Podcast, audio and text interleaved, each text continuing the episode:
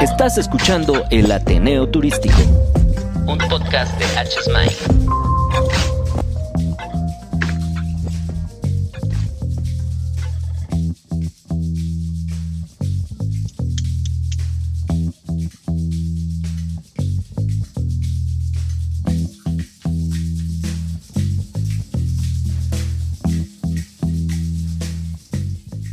¿Qué tal, colegas del turismo? Buenas tardes, soy Javi Puente y esto es La Cantina del Ateneo Turístico. Hace unos días que tengo calor, que la lluvia no llega y se seca mi flor. Me despierto en la noche y le rezo al Señor por un agua de horchata y otra de limón.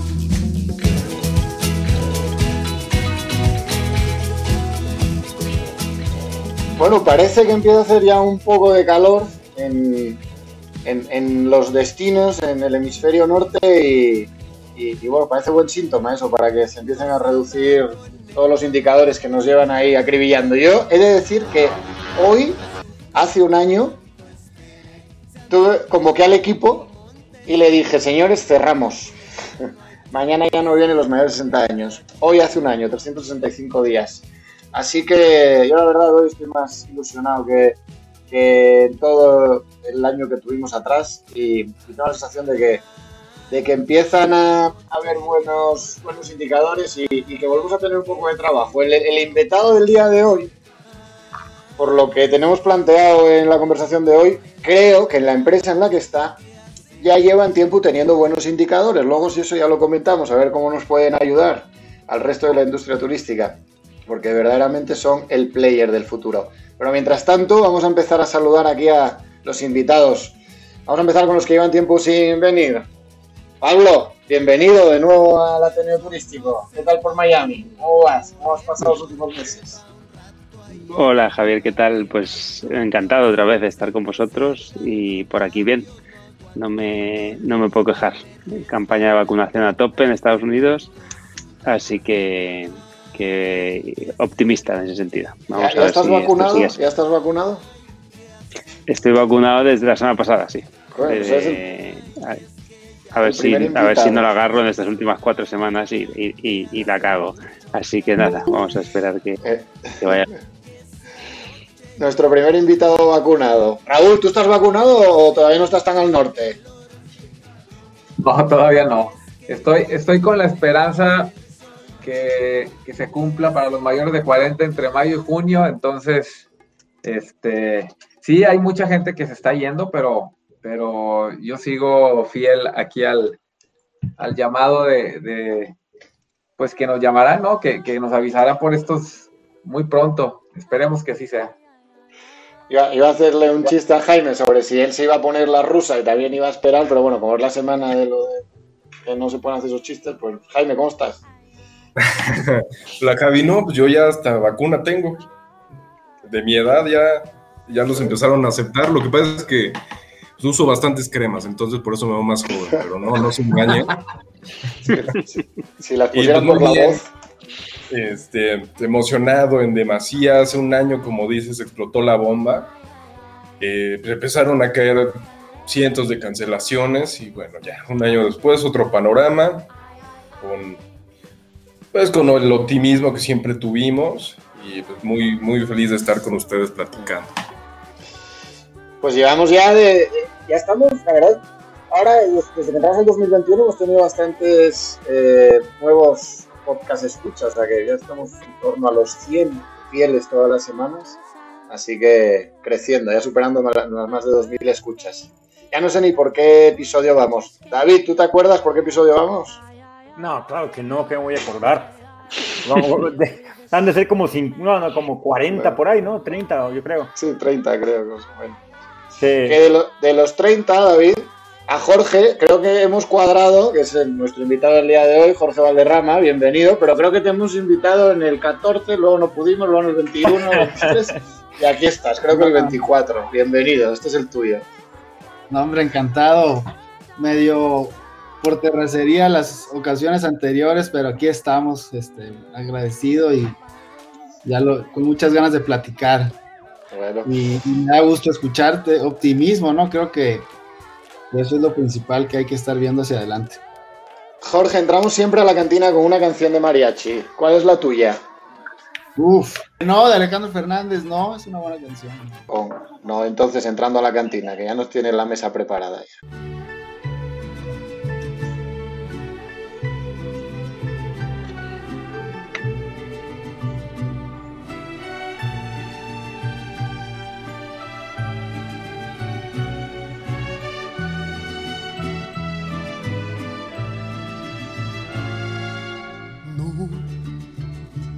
Tus errores me tienen cansado, porque nuestras vidas ya todo ha pasado, porque no me has dado un poquito de ti.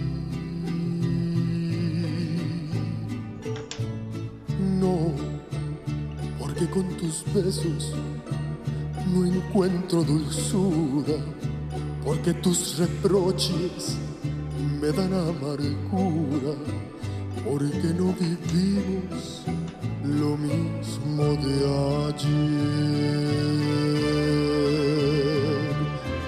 No, porque ya no extraño como antes tu ausencia, porque ya disfruto aún sin tu presencia, ya no queda esencia del amor de ayer.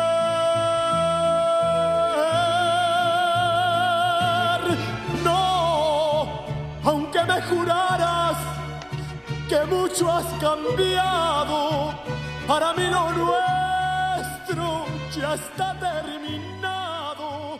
No me pidas nunca. Bueno, pues yo quiero presentar a Jorge contando cómo nos conocimos. La verdad que fue curioso porque organiza la Secretaría de Turismo de la Ciudad de México unas mesas de trabajo para la regulación de los departamentos turísticos o la renta de corta estancia o llamémosle o Airbnb, ¿no? Que todo el mundo le llama Airbnb a esto, ¿verdad, Jorge? Cuando se podría llamar de otra manera. Los de Expedia están bien enojados, luego levantando la mano siempre. Oye, nosotros también. Bueno, pero a veces también estar tanto en el foco resulta desde este lado un poco cansado, pero bueno, parte del éxito. A ver si poco a poco se va ubicando todo y yo iba como representante de la Asociación de Hoteles de la Ciudad de México, ¿no? Esa hotelería, como decimos en la Asociación de Hoteles, la hotelería formal, ¿verdad? Porque la otra es informal. Y de repente, cuando empiezan a darse los temas, la verdad que con mucha ilusión por poder ordenar a la industria turística de la ciudad y que sirviera de referente para todo el país, en el ámbito local, obviamente, a nivel fiscal ya habían hecho una chamba muy importante ahí. Braulio, Luis Barrios, Jorge también, estuviste muy involucrado luego. Pero bueno, eso ya se consiguió. Y ya después de varias mesas, que íbamos al Congreso, con la Comisión de Turismo, nos damos cuenta que yo, Jorge, sentía que me entendía mejor contigo, los hoteleros y Airbnb. Teníamos más claro hacia dónde debería de ir la solución de la regulación y que con los propios, digamos, reguladores que estaban en la mesa, ¿no? Entonces, yo hoy quería plantear un poco este podcast en un momento muy interesante, que es el de la recuperación de la industria turística en ese sentido. O sea, ¿cuánto tiempo? O más bien, no hablemos de la chamba, hablemos de la visión del turismo. O sea, ¿qué visión debemos de tener hoteleros y Airbnb o VRBO o las otras plataformas? Aquí tenemos a varios revenues y a varios, a Pablo, que está dedicado a hacer marketing digital, a Raúl desde la parte de marketing y también de Grupo Presidente. O sea, ¿qué visión debemos de tener para salir juntos? Porque la sensación que hay ahora es que los departamentos turísticos o el mercado en el que ustedes trabajan ya estáis prácticamente fuera, ¿no, Jorge? ¿Dónde están ahora? Bueno, ¿cómo se sienten? Primero que nada, gracias por la invitación, Javi. Y como bien dices, ¿no? Hubo un entendimiento pues muy espontáneo y de manera muy rápida, pero también fíjate que creo que eso pudiera llegar a ser la normalidad. No le quiero restar importancia a lo que hemos construido y a la amistad que hemos forjado, pero hay un mucho mayor entendimiento, creo, a nivel global entre el sector y lo que las plataformas proponen, y nos perdemos muchas veces en lo que vemos ahí arriba, ¿no? Y los que verdaderamente quieren que las cosas sucedan y se hagan, pues somos, creo que, no lo llamaría otra generación, pero quizá la gran mayoría de la parte del sector que está moviéndolo a nivel global, y eso creo que se vio reflejado acá también, es lo que me he encontrado también en muchas partes del país. Entonces, pues por ese lado creo que ha sido un punto de partida bien importante, y creo que esto también es un gran ejemplo de ello, y que a partir de aquí seguramente pues seguirán muchas conversaciones, ¿no?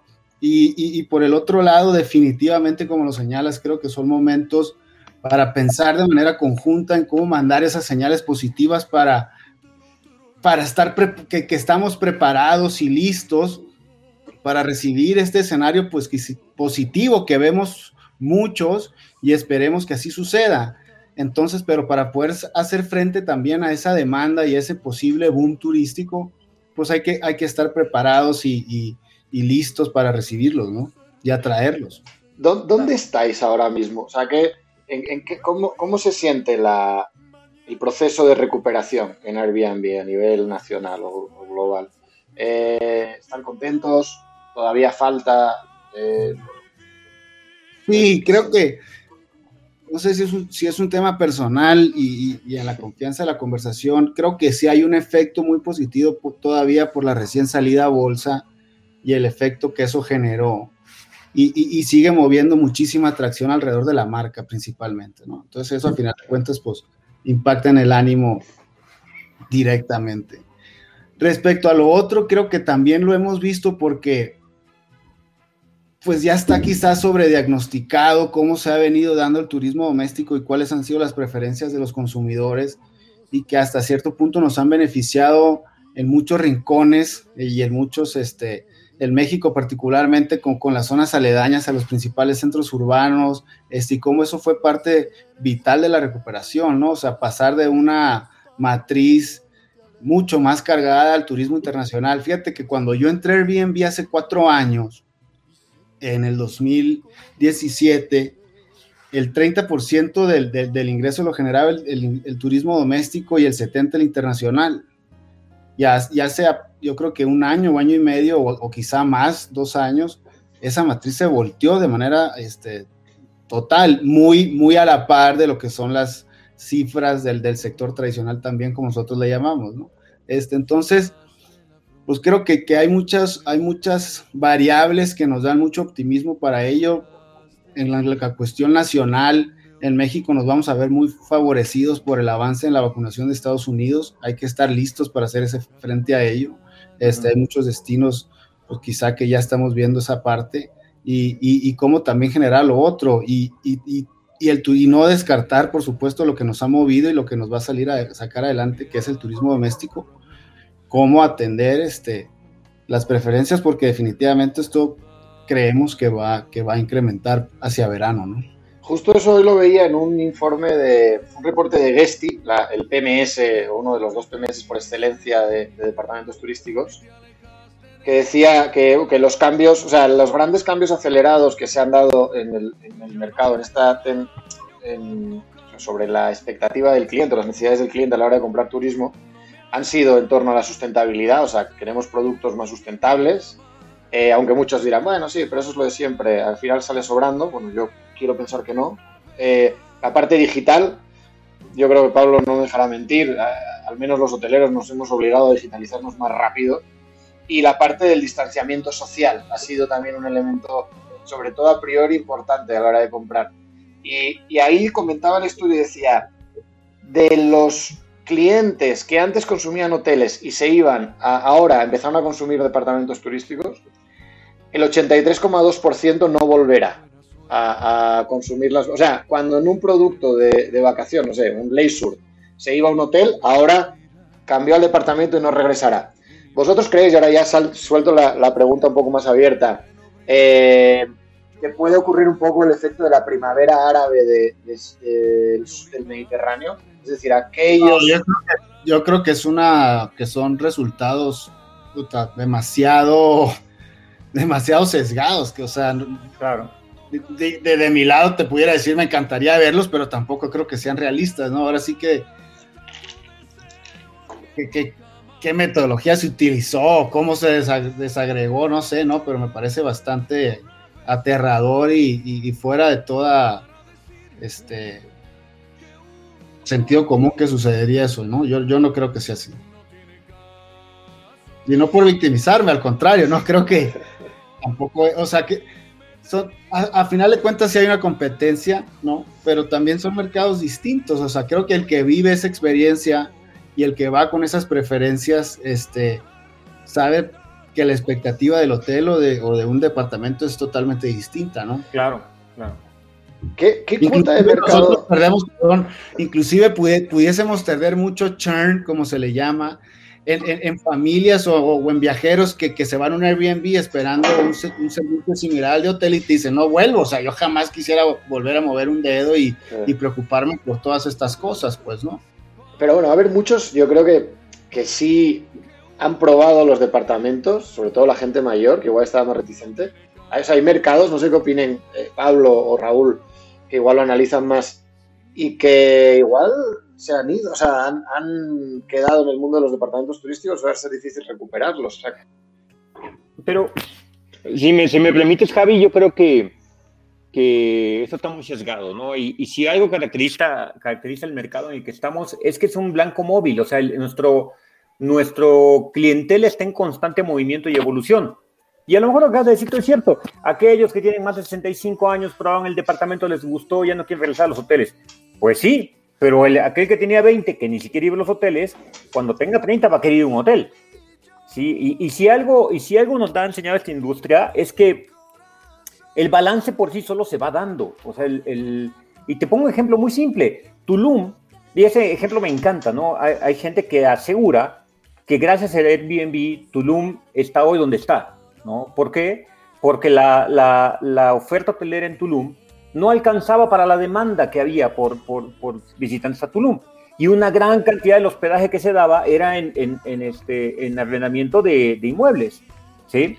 Y ahora viene al revés, ahora viene a crecer en forma la oferta hotelera de Tulum.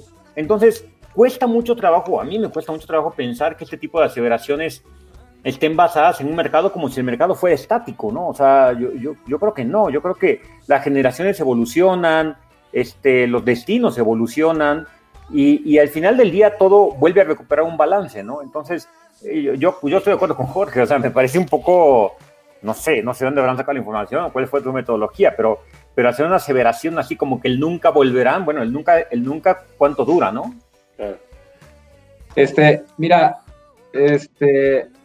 Yo sí creo que, o sea, sí hay un punto de encuentro de choque, ¿verdad? Definitivamente. Pero también hay otra, como dice Jorge, y coincido también, hay ocasiones de compra muy distintas a lo largo de la vida de un cliente, ¿no? Y en ocasiones sí dirás, pues, quiero este tipo de experiencia, quiero este tipo de servicio, y en otras no, vas en otro plan y con otra idea de estancia. Fíjate que ahorita que lo platicaban, yo me imaginaba como el caso, pues, muy similar de la plataforma Uber, ¿no? Los taxis también, en donde quizá, o sea, obviamente hay un punto de choque también en quien otorga el servicio tradicional y quien lo otorga ahora de forma digital, pero también hay un mercado que tradicionalmente no viajaba en taxi, ni lo iba a hacer. Entonces, yo sí veo a lo mejor este tipo de plataformas, pues quizá ahorita lo decía David, bueno, alguien no iba a viajar nunca, y también se abre esa oportunidad de un servicio y de un producto acorde a esas necesidades, ¿no? Pero definitivamente de que hay punto de choque, pues también hay un punto de choque, ¿no? Pero también se abren otras oportunidades que ayudan al turismo y generan movimiento en la economía y en donde el mercado, pues, y el cliente experimenta nuevas, pues, que son experiencias y bueno, ese es mi punto. Adelante, Pablo, ibas a comentar algo. Sí. Bueno, la realidad es que la convivencia apartamentos-hoteles es sin duda muy caliente en todos los destinos. Claro. Hay mucha fricción, pero están condenados a buscar un punto de encuentro. Es inevitable, ¿no? La estrategia de que los políticos lo arreglen prohibiéndolo nunca ha funcionado ni va a funcionar. Pese a que se ha intentado, hay destinos donde drásticamente Airbnb ha sido muy penalizada, pero siempre acabará en un resquicio legal, porque en el fondo, para mí la regla de sentido común es que el consumidor lo quiere. Es decir, en el momento que el consumidor lo quiere, no le puedes poner puertas al campo, ¿no? Que decimos, si el consumidor lo quiere, acabará encontrando la manera, ya sea Airbnb o cualquier otra empresa, de darlo. Entonces, yo siento que este año es un año totalmente excepcional en muchas cosas, y en una de ellas, en esta. Es decir, la hotelería tiene una segmentación muchísimo más amplia que los apartamentos. Los apartamentos es puro, casi puro leisure, casi todo. Y la segmentación de la hotelería es corporativa, es MICE, es leisure, es grupos, es estancias largas, tiene de todo, ¿no? Y el que ha dejado de viajar es el cliente hotelero, y el cliente de leisure de vacacional es el que menos ha dejado de viajar y se ha volcado mucho a Airbnb. Entonces ha habido un shift enorme de demanda a Airbnb o Verbo, al propio Booking, que es fortísima. En Estados Unidos hay plataformas muy buenas de apartamentos. Hoy mismo ha comprado Vacasa, ha comprado Turnkey Vacation, que es súper fuerte en Estados Unidos. Se están creando monstruos en el segmento, o sea, en los apartamentos. Pero a la que levante la demanda corporativa y leisure esté a tope, veremos a ver qué pasa con la competencia real y cuando pase un poco la crisis. Yo no creo que la gente no quiera volver a los hoteles. Son experiencias, pueden ser, hay un overlap, pero hay mucha gente que quiere un hotel, sobre todo en estancias más cortas, de 3, 4, 5 días, que no quieres hacer nada. Quieres desayunar, quieres comer, quieres cenar, no quieres líos de nada, quieres que te limpie la habitación. Claro. Es muy distinto. Yo creo que va a haber un shift muy grande de vuelta, pero yo no sé si son preguntas hacia Jorge, pero yo son cuestiones que siempre he pensado y retos que tiene Airbnb, ¿no? El primero es, para mí el más importante, es la propia sostenibilidad del negocio. O sea, Airbnb, pese a estar en máximo, sigue siendo una empresa altamente que pierde mucho dinero, o sea, altamente no rentable. Y esto es una cosa muy llamativa, ¿no? Después de muchos años en la industria, Uber y Airbnb siguen perdiendo muchísimo dinero. Y dices tú, creo que ese tema es un tema de modelo de negocio que, híjole, te voy a ser muy honesto, yo he leído mucho, trabajé antes en Uber también, es la pregunta que más me hacen y nunca he tenido la capacidad de responderla, ni entender la razón por la cual funciona el modelo de negocio como tal, no sé, o sea, es un tema que creo que está diseñado por un mercado, no sé si Wall Street o mercados internacionales, de expectativas a futuro, obviamente están basadas en crecimiento más que en generación de utilidad, claro.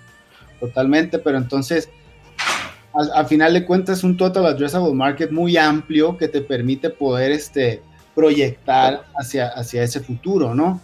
Pero que empieza a ser, Jorge, un poco la eterna promesa, ¿no? Es decir, yo entiendo que cuando llevas 3 años, 4 años, pero cuando llevas ya 7 años, 8 años y sigues perdiendo dinero, llega un momento que Google y son la CIA. Airbnb y Uber son la CIA. O sea, no sé si compararlos, pero te digo, son modelos de negocios a pesar de cómo se desarrollan. No, que es una expectativa futura, que te compro totalmente la respuesta y yo creo que es así. Igual que Tesla es la compañía más valiosa del mundo en coches y gana mucho menos dinero que cualquier otra. Pero todo el mundo cree que va a ganar muchísimo dinero en el futuro. Entonces todo el mundo quiere tener Tesla como stock. Pero que me llama mucho la atención porque sigue siendo muy, muy perdedora de dinero y además Booking, Verbo y otros grupos están van a hacer una competencia feroz. Claro. Entonces, a mí me parece muy interesante hacia dónde vamos y veremos a ver cómo queda, porque tiene que haber equilibrios en la hotelería de los apartamentos y será país a país, porque la regulación no será lo mismo en México que en Estados Unidos, ni en Estados Unidos que en España o en Francia, donde son muy salvajes con la legislación. Y igual un día a otro se levantan y prohíben Airbnb, porque los franceses son así, ¿vale? Y igual te lo prohíben de un día a otro. Entonces, tiene muchas barreras a futuro, pero ahí está, el stock sigue disparado y la gente está deseosa de comprar Airbnb. A mí me parece fascinante la época que estamos viviendo, la verdad. Sí, creo que es un tema de mercados que es, a mi parecer, difícil de entender.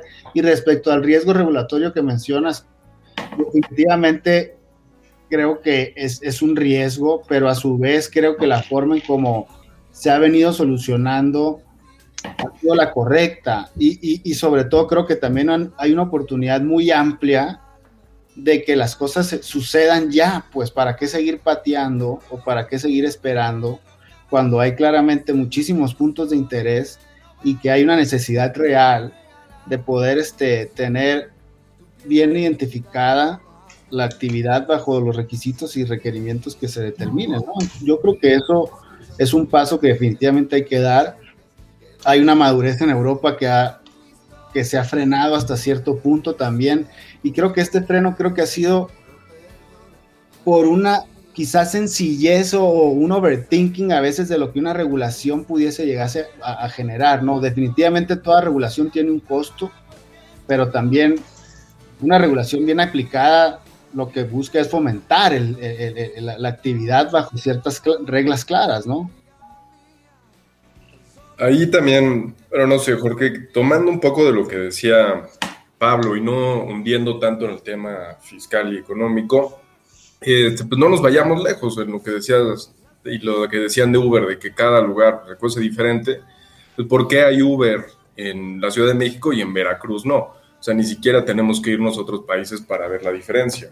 Lo que yo sí te preguntaría también es que Javi lo decía, bueno, como hoteleros lo vemos como algo que suma. O sea, más allá de competencia, todo suma y en este momento lo necesitamos.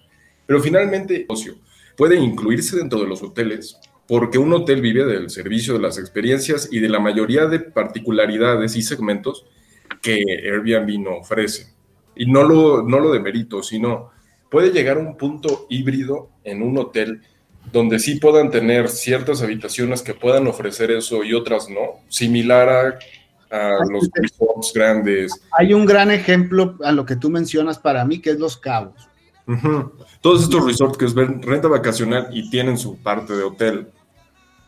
No necesariamente. O sea, creo que son los menos esos a los que te refieres, pero más que nada, el servicio que tú obtienes en la hotelería y en toda esa parte está muy alejado de lo que las personas regularmente alquilan en Los Cabos, en las casas, en los fraccionamientos y en los departamentos.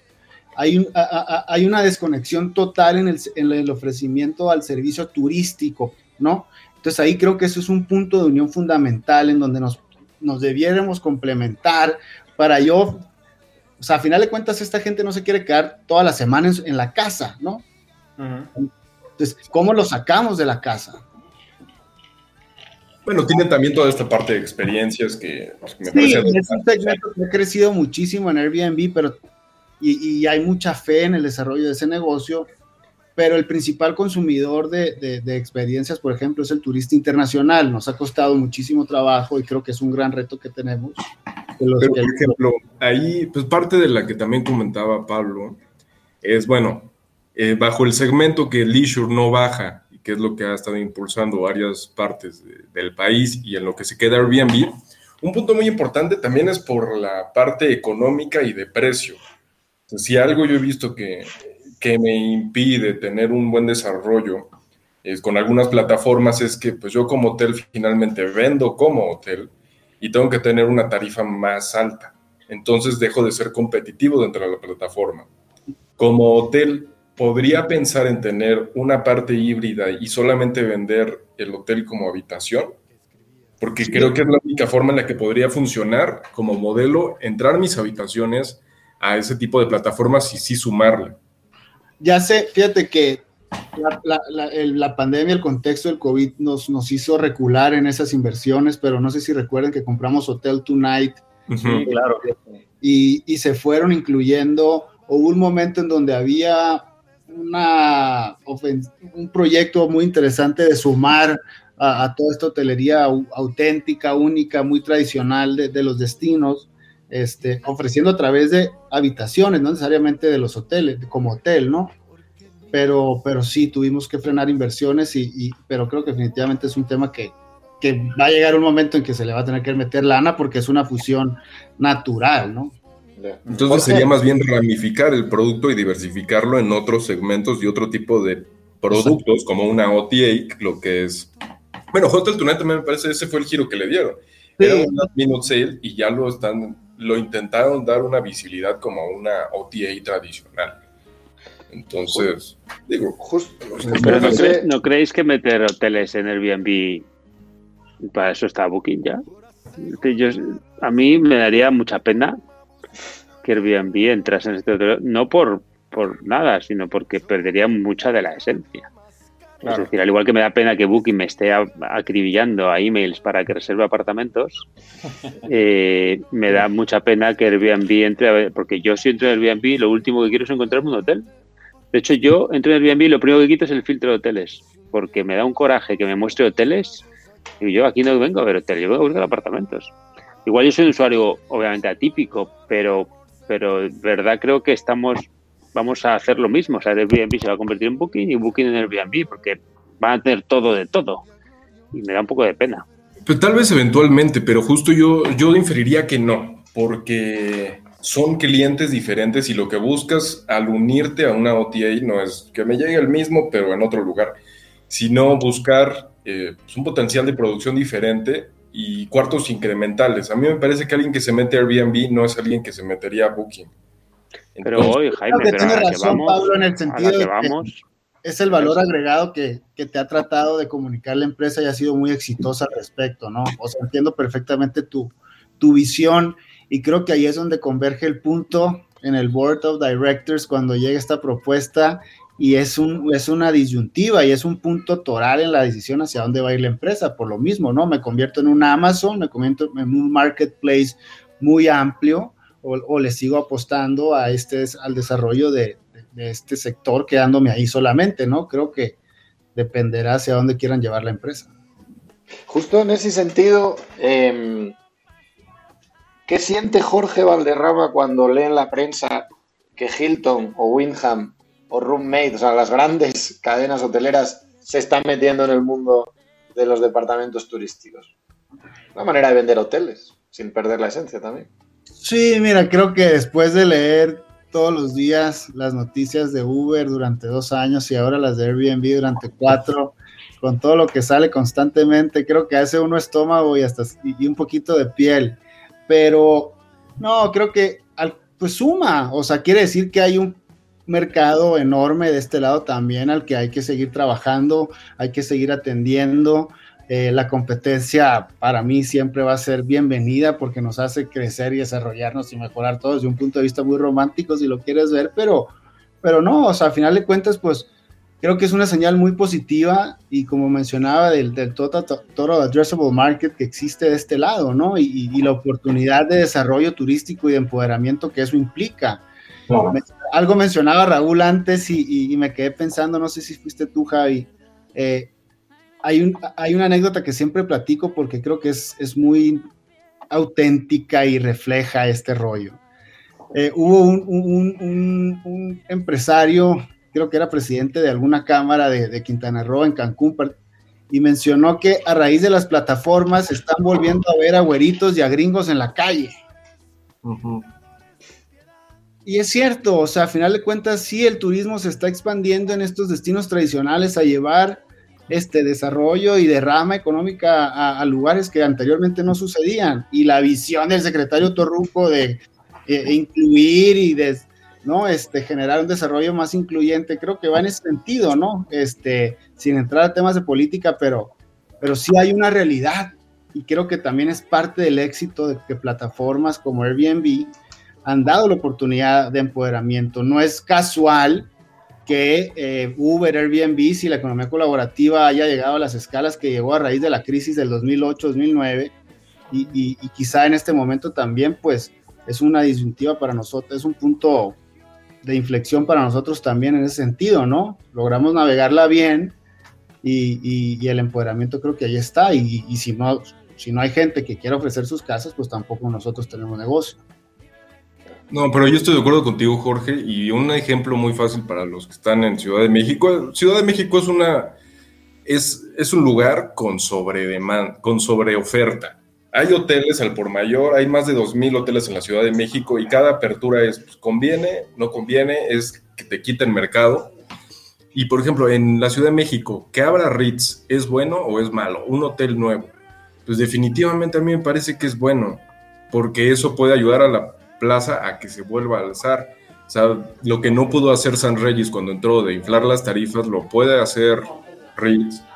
Depende de la estrategia tarifaria, que desconozco completamente, pero el hecho de que existan competidores de franquicias reconocidas con una gran historia, también le puede ayudar a Airbnb a tener un crecimiento, más allá de tener algo perjudicial. O sea, a mí me parece muy bueno que esto esté pasando, porque es, aparte de la pérdida económica que se puede estar reflejando como modelo de negocios, sí es una empresa que se ve que puede ser rentable y que puede generar algo bastante interesante.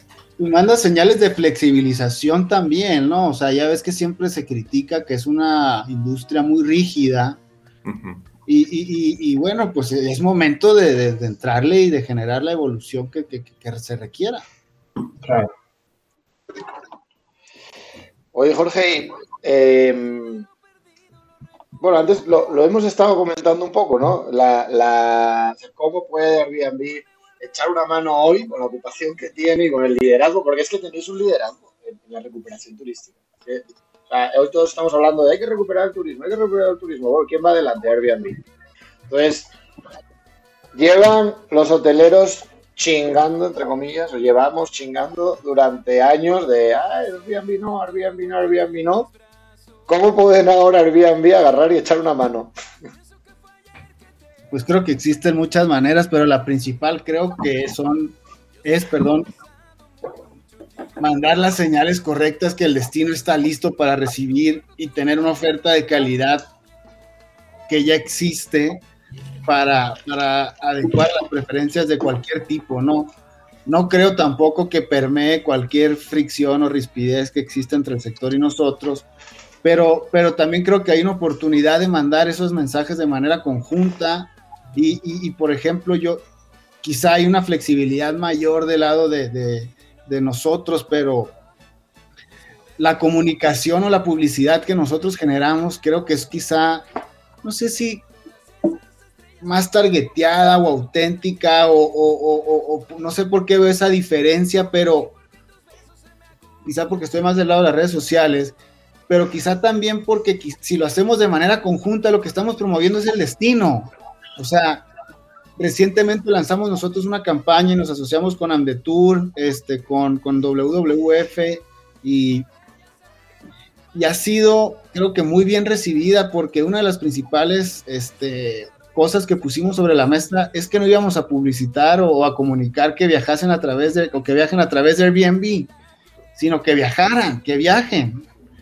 Cuando la gente viaja, todos, pues, ¿no? O sea, esa creo que es ¿por qué no nos podemos poner de acuerdo en algo tan sencillo? Si no podemos pensar de manera de esa manera, creo que será difícil dar los siguientes pasos y creo que es el momento para hacerlo.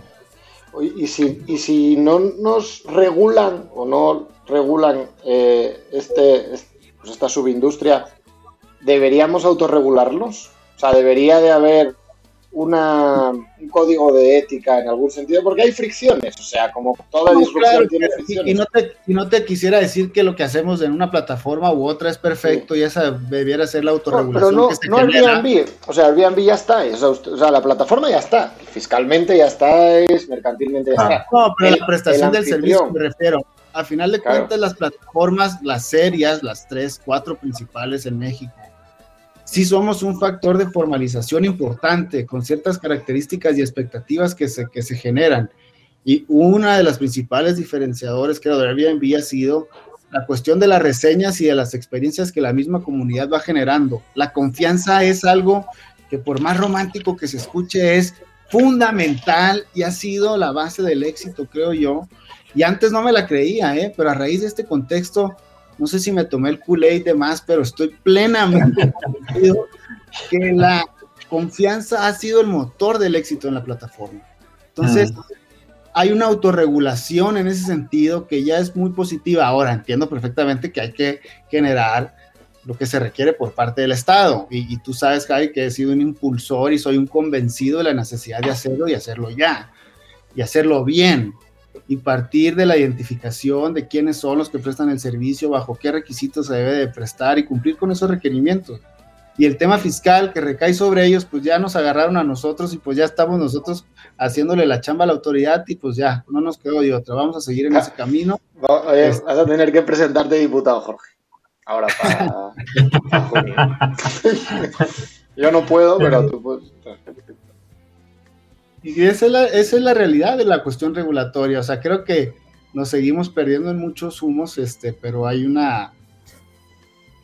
Entre menos ruido se hace, más rápido se trabaja, ¿no? Y creo que, a mí por ejemplo, Guanajuato es un buen ejemplo de ello. A mí lo que me da lástima, y bueno, te lo he platicado, sería que cuando los hoteles, o sea, este núcleo de hotelería tradicional y no tradicional, o sea, también los que están representándola, que son genios, que en el momento en el que las cosas empiecen a ir medianamente bien, en vez de mirar hacia la necesidad de regulación y la necesidad de caminar juntos, viren y tomen el discurso victimista de la culpa de todo es del nuevo, ¿no? Entonces, eso creo que ojalá, no sé cómo se pudiera trabajar, pero ojalá cambie ese discurso, ¿no? Y haya una presión seria. Si hay un diagnóstico de que te va a pasar algo, si no haces nada, pues vale más que empecemos a hacer algo, a tomarnos la medicina y empezar a paso a pasito, porque creo que sería nada positivo por que llegáramos a esa discusión cuando lo más importante es la reactivación del sector. O sea, y ese otro paso lo vamos a dar. También hay que entender que hay agendas políticas, electorales y contextos que se nos escapan. También a nosotros desde el punto de vista de la iniciativa privada, ¿no? O sea, de aquí a junio se va a realizar la elección más el proceso electoral más importante en el país. Los congresos estatales y el Congreso Federal van a estar trabajando en los temas prioritarios en la agenda política, por decirlo lo más bonito, ¿no? Entonces, ¿cómo si podemos hacerlo, lo vamos a hacer, y hay conversaciones, les comparto, con Guerrero muy avanzadas, con Jalisco, con Guanajuato, ya se publicó una ley, o sea, vamos avanzando también en ese lado, pero el foco tenemos que ponerlo en cómo navegamos y cómo podemos subirnos a esta ola que nos están diciendo que ahí viene, y nos están avisando, y hay diagnósticos, y hay estadísticas que se viene un incremento turístico relevante hacia el verano. Creo que sería muy desafortunado que no nos hubiéramos juntos y que no la hiciéramos más grande, ¿no? Jorge, pues ya vienen por ahí un grupo que siempre pide aquí nuestro ateneísta del norte, los Cardenales, y estos ya nos sacan de la cantina. Así que, oye, muchas gracias por estar con nosotros el día de hoy. Y siempre tomamos la del estribo aquí a la salida de Garibaldi, así que si te animas, creo que Pablo igual nos platica ahora sobre Google y el listing y alguna cosa que nos puede interesar. No, me encantaba, aquí nos quedamos. Gracias por la invitación, ojalá no sea la primera y también que me inviten de mi totero a echar un trago de vez en cuando. Pero recuerda también que cuando a ti te encontré, yo me moría de dolor a causa de su partida. No me prohíbas salir, tienes razón al sentir todos los celos del mundo, mi vida. Voy solo para afrontar que aquello se terminó. Bueno, Jorge, te iba a preguntar qué sentiría Jorge Valderrama cuando veía que Hilton, Wyndham o Roommate hacían departamentos turísticos, pero no me puedo imaginar lo que sentirás cuando City Express o Grupo Presidente lo hagan. Me va a dar mucho gusto.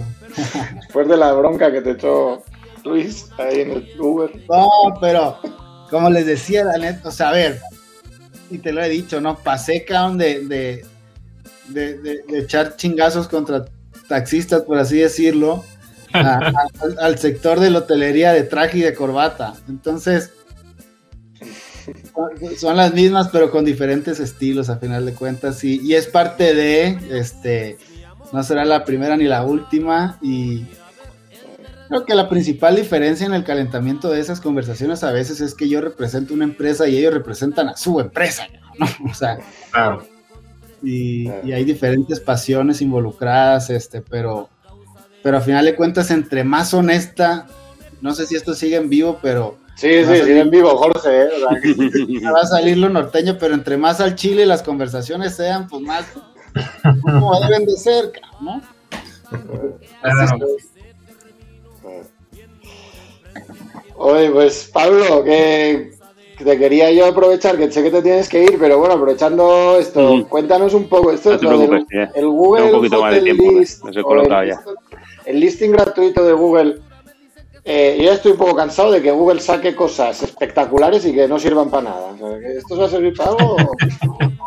Este va a servir, pero antes de que diga Pablo, pues yo creo que sí va a servirles mucho a todos. A nosotros nos pega, porque estamos hasta abajo.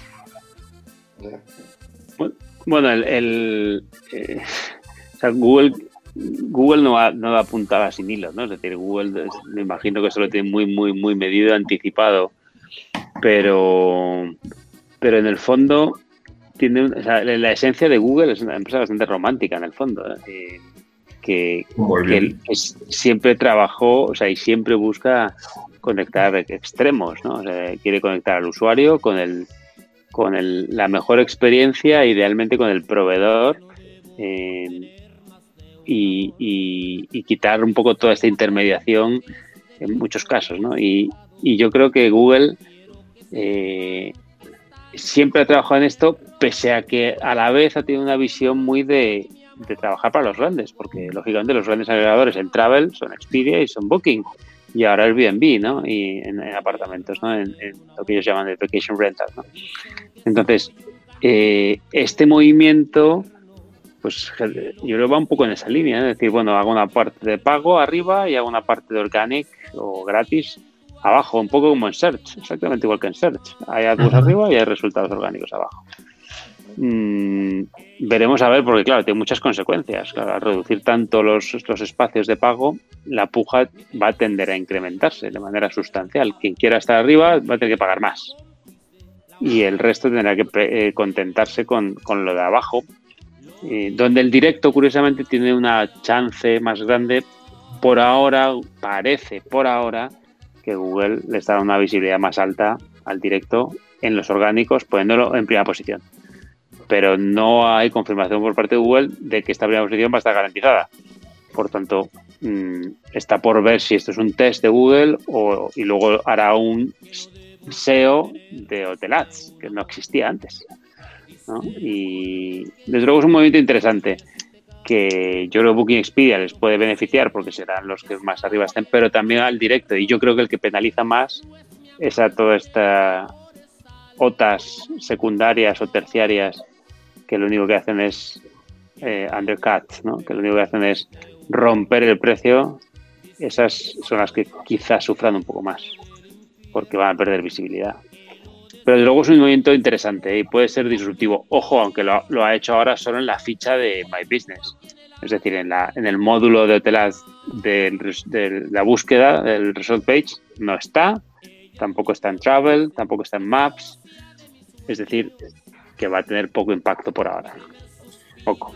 Y por ejemplo ahí, Pablo, o sea, los hoteles que no estaban integrados, o sea, que sí estaban en My Business, pero no estaban integrados como Google Hotel Ads, que ahorita digan, bueno, pues es momento de integrarnos a esta parte, empezar a compartir nuestra información a partir de proveedores como ustedes que ayudan a tener esa integración con Google, que los motive a mejorar esto. ¿Tú crees que entonces más allá porque todo suma, más allá de incentivar el Book Direct, también le puede beneficiar más a Expedia y a Booking entonces?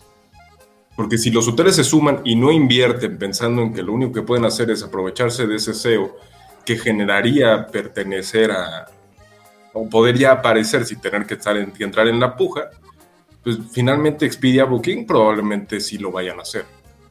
No, Expedia Booking van a monopolizar las primeras posiciones de pago seguro, como lo hacen en SEM normal, en Google Ads normal. Cualquier hotel, excepto las marcas que hacen contratos para blindar estas posiciones, las supermarcas, no está al alcance de todos, ellas van a monopolizar. Es cierto que para pensar que la hotelería en Estados Unidos y México no tanto, pero Estados Unidos sobre todo es un país muy cadenizado, es mucha marca, ¿no? El 70-75% de las camas las manejan apenas 10 marcas, o menos, 8 marcas incluso. Pero el resto del mundo es invertido. La TAM, Europa, sobre todo hay ciertos países que el long tail los hoteles independientes representa el 70% de las camas todavía. Estos hoteles están muy desconectados de hoteladas a día de hoy. Uh-huh. Entonces, para Hilton y para Marriott esto no sabe muy bien qué va a pasar, porque ellos ya están empujando ahí. Pero los long tail, que nunca ha estado ahí subido, es una oportunidad para tener tráfico sin coste. El problema es que necesita buscar un integrador. Necesitas un integrador que te conecte a Hotelads. No es como tener una web y que se indexe. No, o sea, Google no te indexa precios por ahora. Yo creo que el camino de Google va a ser indexar precios tarde o temprano, ¿no? Sin integrador. Entonces, este crecimiento también es para ese tipo de plataformas como Mirai, digamos. O sea, no simplemente un Change Manager, sino un integrador de... Es que necesitas un integrador. Integradores hay pocos, porque integrarse con Google empieza a simplificarse, pero nunca ha sido una tarea fácil. Nosotros recibimos millones de peticiones de Google todos los días. O sea, no 10.000, 100.000 o medio millón, no, millones de peticiones todos los días que tenemos que aguantar. Porque claro, Google te pregunta todos los itinerarios posibles. 1 noche, 2 noches, 3 noches, hasta 14 noches. Para 1 persona, para 2, para 3, para 4. Y ahora que mete niños, para 2 adultos y 2 niños, para 2 adultos y 1 niño. Entonces, para un día de check-in te hace como 200 peticiones distintas. Y encima luego te repite 180 días y algún hotel 365 días, pues imagínate todo lo que te pide cada día. Entonces, la integración no es fácil y la carga que tienes que aguantar no es fácil. Claro. Entonces, integradores de pocos, para nosotros puede ser una oportunidad porque empieza a salir una necesidad de, oye, quiero conectarme simplemente al organic, no quiero hacer pujas, no quiero invertir.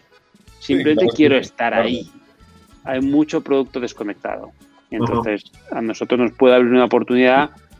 Tenemos que ver, ¿no?, si el hotel va a estar dispuesto a invertir para estar ahí. Yo creo que tiene que hacerlo sí o sí. Pero el hotelero siempre muchos ven la parte del coste más que la parte de la oportunidad. Ah, esto cuesta tanto. Exacto. Y más ahora que la caja no está muy llena, pues les cuesta más. Yo creo que cuando levanten los pickups habrá más ganas de invertir en marketing. Yo creo que va a venir una oleada de inversión en marketing muy grande, muy, muy grande. Pero el hotel necesita un poco de confianza en que la recuperación va a venir. Entonces, más allá de invertir con Google, ¿tú crees que lo que tiene que hacer un hotel independiente, que son los que no están realmente, es invertir en una plataforma de integración? Bueno, yo creo que uno tiene que estar en Google Hotel Ads y si no puede estar con su producto actual, que puede ser su Channel Manager o su Booking Engine actual, tiene que buscar una alternativa porque está perdiendo un escaparate que cada vez le va a dar más importancia. Desde un punto de vista marketingiano, Google Hotel Ads en el sector hotelería va a tener más y más relevancia cada año. Porque en el fondo la hotelería es precios, no es información, es precios y fechas. Y esto Google Ads no lo manejaba hasta hace nada. Dentro de poco vamos a ver precios en tiempo real en los AdWords. Precios, oye, vete a Casa Pepe del 11 al 14 de noviembre por $60. Y esos $60 son reales de la web de Casa Pepe. Es decir, los AdWords se van a fusionar, ya están fusionándose con el feed de precios, ¿no? O sea, esto Jorge, ya está ocurriendo. O sea, ¿hay utilidades ya o Google te come la tortilla? ¿No? Bueno, es que si no lo haces tú, lo acabará volcando de Booking y de Expedia y de los grandes agregadores. Entonces, claro, es porque lo van y el cliente lo quiere, es que el cliente, y sobre todo aquí, el cliente quiere buscar una cosa y quiere verlo aquí. Tenemos muy poca paciencia, vosotros lo sabéis. Estás tomando un vino. Oye, ¿qué día? ¿Cuándo ganó el Tour de Francia no sé quién? Ya lo voy a mirar ahora mismo. Pues en 1996. Oye, ¿cuántas copas de cuántos mundiales ganó Brasil? Pum. Tenemos cero tolerancia, queremos todo ya. Entonces, si tú no se lo das, pues se lo dará otro. Yo siempre digo lo mismo. Vosotros podéis mirar para otro lado como hoteleros, pero te seguirá generando reservas Booking y Expedia. No, me refiero a las OTAs, pues dices que cada vez tiene más presencia Google, es la historia de siempre. ¿Google Hotelas va a acabar con las OTAs? ¿O Google va a acabar con las OTAs? No, pero con los metabuscadores, que esa era mi pregunta también. Estamos hablando mucho de Booking y Expedia, pero realmente el impacto al que le va a llegar no es hacia la OTA, es al metasearch. Porque el metasearch dices a qué, a Trivago, a TripAdvisor y... Sí, porque a las plataformas de Search Engine, pues esto también es un parteaguas. Pues ya lo hacía, me parece, en Baidu o algunas otras plataformas que, bueno, Google es porque es de América. Pero finalmente en Asia tenían otros metabuscadores que sí implementan estas estrategias. Pero en los metabuscadores, como bien dice Trivago, TripAdvisor, Kayak, todos estos... ¿Qué impacto va a tener? Porque más bien el golpe, me parece, es hacia ellos, no hacia Google. Bueno, mira el stock market, el stock price de las DAS y lo verás, ¿no? Trivago está sufriendo porque se queda sin espacio, como dices tú, Jaime. Y fíjate lo que ha pasado con TripAdvisor. Ha hecho un cambio de rumbo radical, ¿no? Ha sacado una plataforma que se llama Plus, o Plus, según como lo digas, y el stock market está disparado porque ha pasado un modelo de membresía donde no cobra el hotelero, cobra al cliente por una suscripción anual. ¿Por qué? Porque se quedaba, como dices tú, Jaime, sin espacio. Es decir, Google estaba echando y no podía competir como Meta. Y se ha buscado un modelo muy original que veremos a ver qué tal le va, porque el membership veremos a ver si el cliente está dispuesto a pagar $100 al año por un acceso preferente a algo que todavía está por definir, pero veremos, y exclusivo, que yo tengo muchas dudas que sea exclusivo, porque Booking Genius ya tiene las mismas tarifas y tonto el último que no tenga Genius. Entonces, tengo muchas dudas. Es un producto quizá un pelín americano además, o sea, mucho ADN americano en su conceptualización. Tengo dudas que en Europa o en la TAM tenga tanta atracción como creen. Pero lo que quiero decir es que TripAdvisor ha optado por una estrategia distinta, porque se quedaba, como dices tú, sin espacio. Porque Google se va a comer todo el espacio Meta, como se lo comió Search. ¿Vale? Se lo va a comer. Va a ser el dominante con el 80% de la cuota. ¿Y tú cómo ves, Pablo, justo una cosa que comentamos Jaime y yo el otro día, bueno, antes y se comentó otro día en el Ateneo, con la pandemia hemos visto que Airbnb incluido, pues ha reducido un montón de personal en todo el mundo, digo, todo el sector, o sea, no las OTAs, obviamente nosotros igual nos quejamos de las OTAs porque las necesitamos, pero esa reducción de personal vemos que a pesar de que se está recuperando los números, no se está recuperando el servicio. Y vemos que ahora quien te atendía en Ciudad de México te atiende en Madrid, o te atiende en Miami, o te atiende en Los Ángeles, o te atiende en Ámsterdam, y no te atiende igual. Y no sé, y pagas la factura y te apagan la oferta porque no recibieron el pago, porque no lo supieron gestionar, o no sé, o tras de dar de alta una propiedad y no te la dan de alta dentro de tu grupo y te la dan de alta por otro lado, o no te la dan de alta. O sea, esta falta de calidad en el servicio afectará de alguna manera al futuro de las OTAs, al hotelero, obviamente. Bueno, que de cara al cliente no hay tampoco ninguna estrategia. Es simplemente él gana. Siempre. Booking publicó datos hace muy poquito, en el último Q, y sigue abajo 60% de ingresos. Entonces, hacer casi un año entero con un -60 a nivel global no es fácil de sobrellevar, ¿vale? ¿Qué compañía aguantó -60 durante un año? No aguanta nadie, ¿no? ¿Qué hotel no ha recortado costes en todas sus líneas, ¿no? Entonces, el Booking y Expedia aguantaron un poquito y cuando vieron que esto iba para largo empezaron a soltar gente. obviamente aprovechan para reestructurar y el coste, como cualquier negocio, lo empezarás a contratar otra vez a medida que tienes seguridad de que la actividad va a volver. Pero si el tamaño de la tarta ha bajado de 100 a 40, pues tú te dimensionas para 40. Vale. Otra cosa es que, hablo de la tarta de ingresos, otra cosa es que el trabajo haya bajado al 40, que eso es lo que tú dices, joder, es que no me cogen el teléfono. Es verdad, no te agarran el teléfono, no te hacen ni caso, porque son muchos menos. Pero la realidad es que el negocio ha bajado una barbaridad. Y ahí yo me siento muy identificado, porque nosotros, que seguimos la misma curva que Booking, en cambio, nuestro coste o nuestro trabajo no solo no ha bajado, sino que ha subido. Porque los hoteles están nerviosos, quieren hacer muchas cosas, pero curiosamente no nos pagan nada porque como ellos no ganan nada tampoco, ganan muy poco. Entonces, ¿qué haces tú? ¿Mantienes el servicio aguantando tú en tu P&L el impacto? Pues desgraciadamente no te queda otra. Piensa que Booking es una empresa cotizada, Javi. Es decir, Booking, Expedia, a la que baja un poco sobre expectativas, les penalizan mucho en bolsa. Entonces, ellos tienen que cumplir ciertos ratios de eficiencia y les da igual que el hotel sufra un poco. Claro. Yo creo que va a tardar en contratar gente. Van a tardar. Porque va a tardar la tarta total, va a tardar años en ser lo grande que era. Es que años. Es lo que platicábamos. El ingreso bajó, pero el número de hoteles parcialmente no bajó en la misma dimensión. No, que va, Jaime. No solo bajó, a lo mejor es que hasta subió.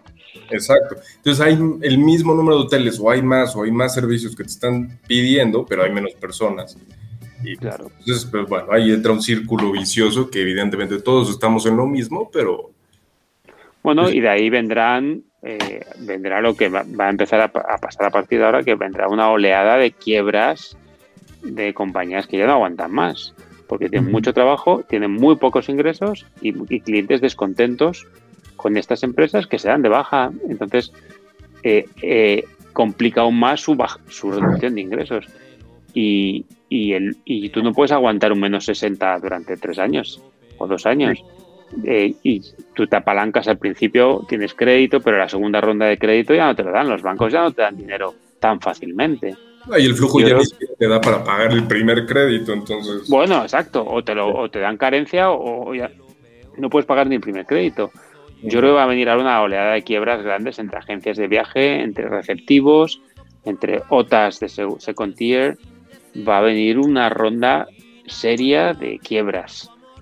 Ojo con trabajar mucho a crédito con receptivos, ¿vale? En todo el mundo. Ojito. Reportur salía hoy que 2 de cada 10 agencias o 4 de cada 10 agencias en España iban a quebrar ya, o bueno, que no iban a volver a abrir, ¿no? Sí, viste. Y mira que yo, el sector de agencias... siempre me ha parecido muy entrañable por la parte familiar que muchas veces supone, ¿no? Sobre todo en los destinos secundarios, ¿no? No tanto las grandes marcas de agencias que ya están franquiciadas y que tal, pero que era un sector de pyme, en pequeña empresa. Pero siendo honestos, yo creo que estaban ya viviendo en el tiempo extra. Es decir, en el mundo 2019, que haya tantas agencias minoristas, es como sucursales bancarias. ¿Quién va a los bancos? Sí, es cierto. O sea, más allá de, bueno, sí, las empresas están quebrando porque la situación económica es muy complicada, sin embargo, eran empresas que eventualmente ya tenían que desaparecer porque la evolución que estaba llevando es estas plataformas, bueno, ni siquiera plataformas, este tipo de agencias tan atrasadas con una evolución muy tradicional.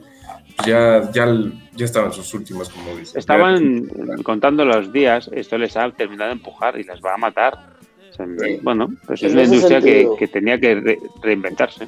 Ahí los hoteles 1, 2, 3 estrellas también están en el tiempo extra o van por el 75, o sea, están como en el cambio del minuto, el último cambio, ¿no? Bueno, piensa que aquí hay varias líneas. Obviamente el hotel amortizado, que ya no tiene tal, puede aguantar toda la vida porque ya está, el activo está pagado, ¿no? Hasta que lo venda, y el que lo venda entonces tendrá una hipoteca que pagar y entonces ya empezará a sufrir. En Europa casi 7 de cada 10 hoteles nuevos de apertura son marcas, es decir, ya no se abren hoteles independientes. Entonces se está cadenizando Europa, que es el gran, no sé tanto México, lo conozco menos, me imagino que seguirá una curva parecida, ¿no? Aperturas nuevas, casi todos son marcas, ¿no? ¿Me puedo imaginar? Sí, sí. Franquicias con potentes, ya puede ser un Marriott, un Soft Brand, una Posadas o una marca española o canadiense, pero suelen ser cadenas, por lo menos en Europa está ocurriendo esto. Esto te dice mucho, es decir, los otros independientes yo creo que les queda mucho, pero vamos a ir a la proporción americana de 70-30, invertida la que tenemos ahora.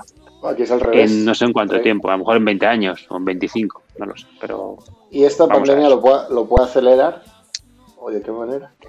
Yo creo que lo va a acelerar mucho, porque lo que mucho es muchísimo, porque los que están merodeando todo el mundo ahora son todos los fondos, porque él piensa que ahora mismo lo que no falta es dinero, a diferencia de la crisis de 2009, donde había falta de liquidez, aquí hay exceso de liquidez. Los no fondos es el modelo de Goyo, perdón, Pablo, no es el modelo de Goyo de lo que están hablando, o sea, cómo reinventar esos hoteles de 1, 2, 3 estrellas con cierta inversión, que es lo que están haciendo los fondos igual. Ojalá bueno, también aquí. Claro, Hoyo en el fondo es una iniciativa para digitalizar o para modernizar hoteles super long tail. Exacto. Ajá. Hoteles muy, muy mom and pop, ¿no? De familias, de hoteles en la carretera, hoteles de tal. Un modelo muy asiático que está sufriendo en Occidente, para que sale de Asia. Y Hoyo no le va tan bien como le hubiese gustado. Porque claro, la marca Hoyo en el fondo para Occidente es... Yo no iría a un hoyo a dormir, honestamente. ¿Vale? Entonces, en Asia igual es cuestión de una otra marca, sin despreciarla, pero que no se ha posicionado. Entonces empieza a crecer una barbaridad, pero luego se han dado cuenta que su marca tampoco. Entonces, ¿cuál es la propuesta de valor de Hoyo?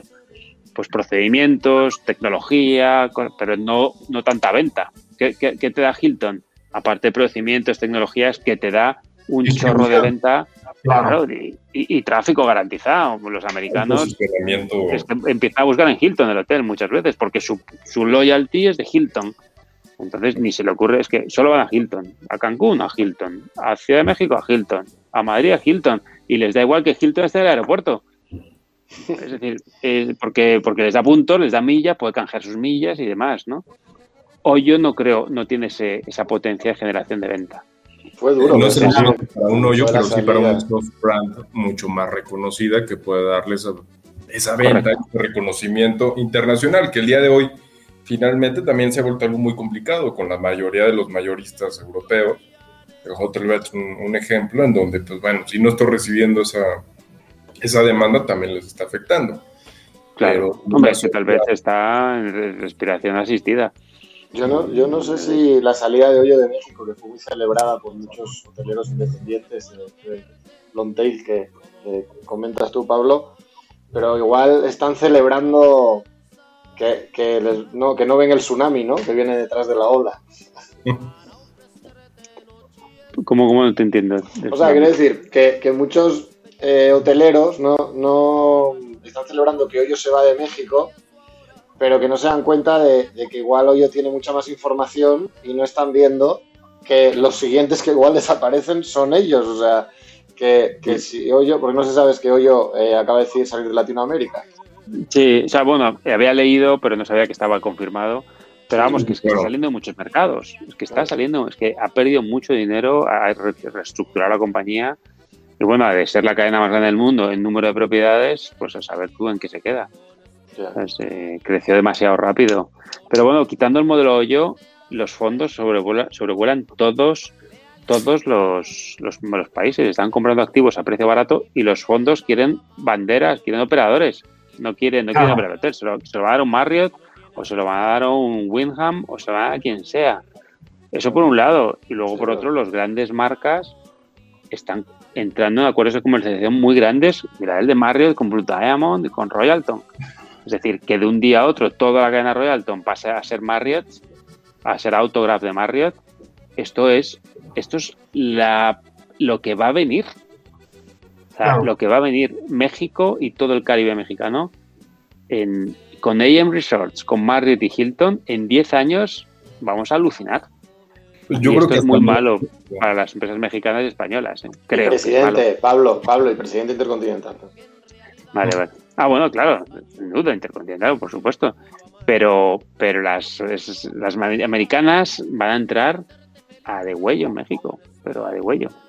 Ah, bueno. Es que lo que comentas es muy importante, que es parte de lo que no se vio. Sí estamos en una crisis impresionante, pero como comentas, el flujo de efectivo no desapareció, no es la crisis del 2019, del 2009, en donde era dinero ficticio lo que se movía, que era finalmente inversiones que no existen, que no eran sostenidas. Aquí el dinero está, pero concentrado en otro tipo de situaciones. Sí, pero Jaime, mira los tipos de interés. En 2009 los tipos de interés en el Euribor, la Reserva Federal, estaban del 4 al 5%. Ahora está en negativo. En negativo. Y con los planes de estímulo que acaba de firmar ayer Biden, que mete 2 trillones. 1.9 billones. 1.9 billones de dólares. Es muchísimo dinero a una economía ya caliente y recalentada. Es decir, es más liquidez a un mercado totalmente abundante en liquidez. Pues es que va a volver a pasar lo de los años, el principio de los 20, antes de que fuera la crisis que pasó. O sea, se va a inundar de dinero una vez que pase esto, finalmente. A ver qué pasa y si ese dinero se retribuye. Sí, pero a la vez hay mucha gente en el sector hotelero, en todo el mundo, en gran necesidad. Es decir, hay mucho negocio familiar que justo le ha agarrado la crisis con el hotel recién reformado. Se ha gastado $6 millones en reformar un hotel y de pronto, pues ese lo tendrá que vender, desgraciadamente. Y muchos tienen la deuda encima, ¿no? Exacto, y lo comprarán por la deuda y darán una palmadita en la espalda y dirán, gracias por reformar el hotel, me lo quedo por la deuda, porque no le queda otra.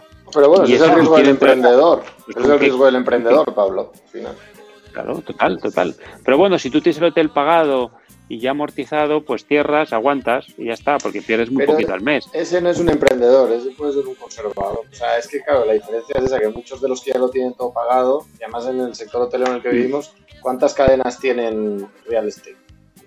Todo lo que tienen lo reinvierten en seguir creciendo, como tú dices. Exacto. El que tiene totalmente. La tierra, bueno, pero si eres patrimonialista, Javi, si tú tienes un activo, que es lo que está pasando, las cadenas hoteleras están empezando a vender. O sea, que Riu, cadena española más eficiente y la segunda más grande, Transmedia, venda 3 hoteles cuando jamás ha vendido Riu, excepto hoteles que no le funcionaban, y ahora vende 3. ¿Por qué? Porque tienen problemas de liquidez, pero tiene activos que vender. Ahora tú vete a todas las cadenas que no tienen ni un activo, que son muchas, que su negocio es comercializar nada más, y les pilla con 40 millones de deuda, ¿vale? No tienen nada que vender, no tienen ningún activo, solo tienen su marca y su know-how, y eso no lo pueden vender porque nadie se lo va a comprar. Y hay muchas así, muchas. Pues, finalmente es la teoría económica. Hoy los que sobreviven son los que están bien apalancados y tienen ese sobrevalor sobre el activo fijo, pero... Por eso tardó tanto... Ahorita hay un boom de inversiones, de fondos de inversión persiguiendo... inversiones en greenfield, o sea, comprando hoteles en operación, ¿no? Pero eso se alargó mucho. O sea, tú veías esto hace 6 meses, los que tenían activos no soltaban el activo por nada del mundo, ¿no? Ahora... Pero eso era antes, David. Ahora no les queda otra porque si no se lo interviene el banco, que entran en default. Exactamente. Eso, hoy lo están soltando por falta de liquidez y por eso es que hoy están los tiburones sueltos, ¿no? Claro, sí. No, se complica y esto es lo que va a cadenizar. Nosotros nos tocan los fondos a nosotros no, para comprarnos no, pero vemos que tocan a los clientes constantemente y nos preguntan, oye, hoteles en venta en Canarias, en Baleares, en México, en Dominicana, les da igual, quieren ladrillo a precio de derribo y luego te entran y te sacan y te buscan un operador y entran normalmente un grande, un Marriott, un Hilton, Doubletree, un Intercontinental, no quieren operadores individuales. No quieren. No. Y esto va a acelerar la cadenización. Bueno. No, incluso hay grandes sacando grandes, ¿eh? O sea, porque yo tengo ahorita a la vista varios casos en donde entra una cadena para sacar a otra, ¿no? Claro. Bueno, y hemos comentado por de puntillas la entrada de AIM en todo el Caribe mexicano. Uh-huh. Ojito que IEM es un vertical de distribuidor y ahora tiene vertical, o sea, tiene la división hotelera. decir, esto bueno, es, va a ser... Ojito, que muchos hoteles les vende a Apple y ese grupo el 40% del hotel. Yeah. Y ahora Apple no va a tener capacidad de llenar ni sus propios hoteles. ¿Vale? Entonces, que pase. No, es que no la tiene. Es que Apple no tiene tanta capacidad de distribución para tanto inventario.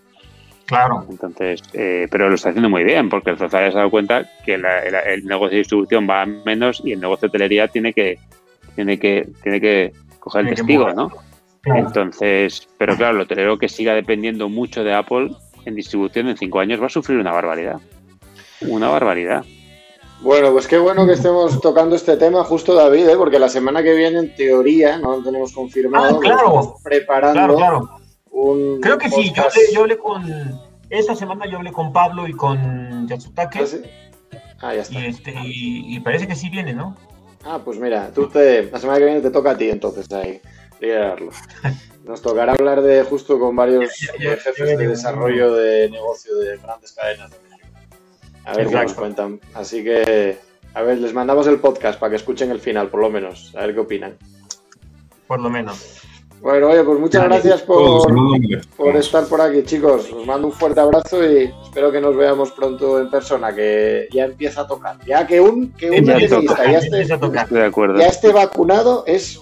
Todo una celebración en el atelier. Yo me quedan 3 semanas para poner el check y hacer una vida un poco más tranquila. Ahora va a haber que juntarnos porque va a ser más difícil, porque estamos cada uno en una punta de... Exacto. Bueno... No, bienvenidos aquí, que hay vacunación libre, ¿eh? O sea, aquí ya abrieron en el estadio de fútbol aquí en Miami el drive-thru 24/7 de vacunación, ¿eh? Mira, para los y que no piden nada, final, ¿eh? Así que, si queréis... Para los que se quedaron al final... ¿Es en toda la Florida o nada más en Miami? No, en toda.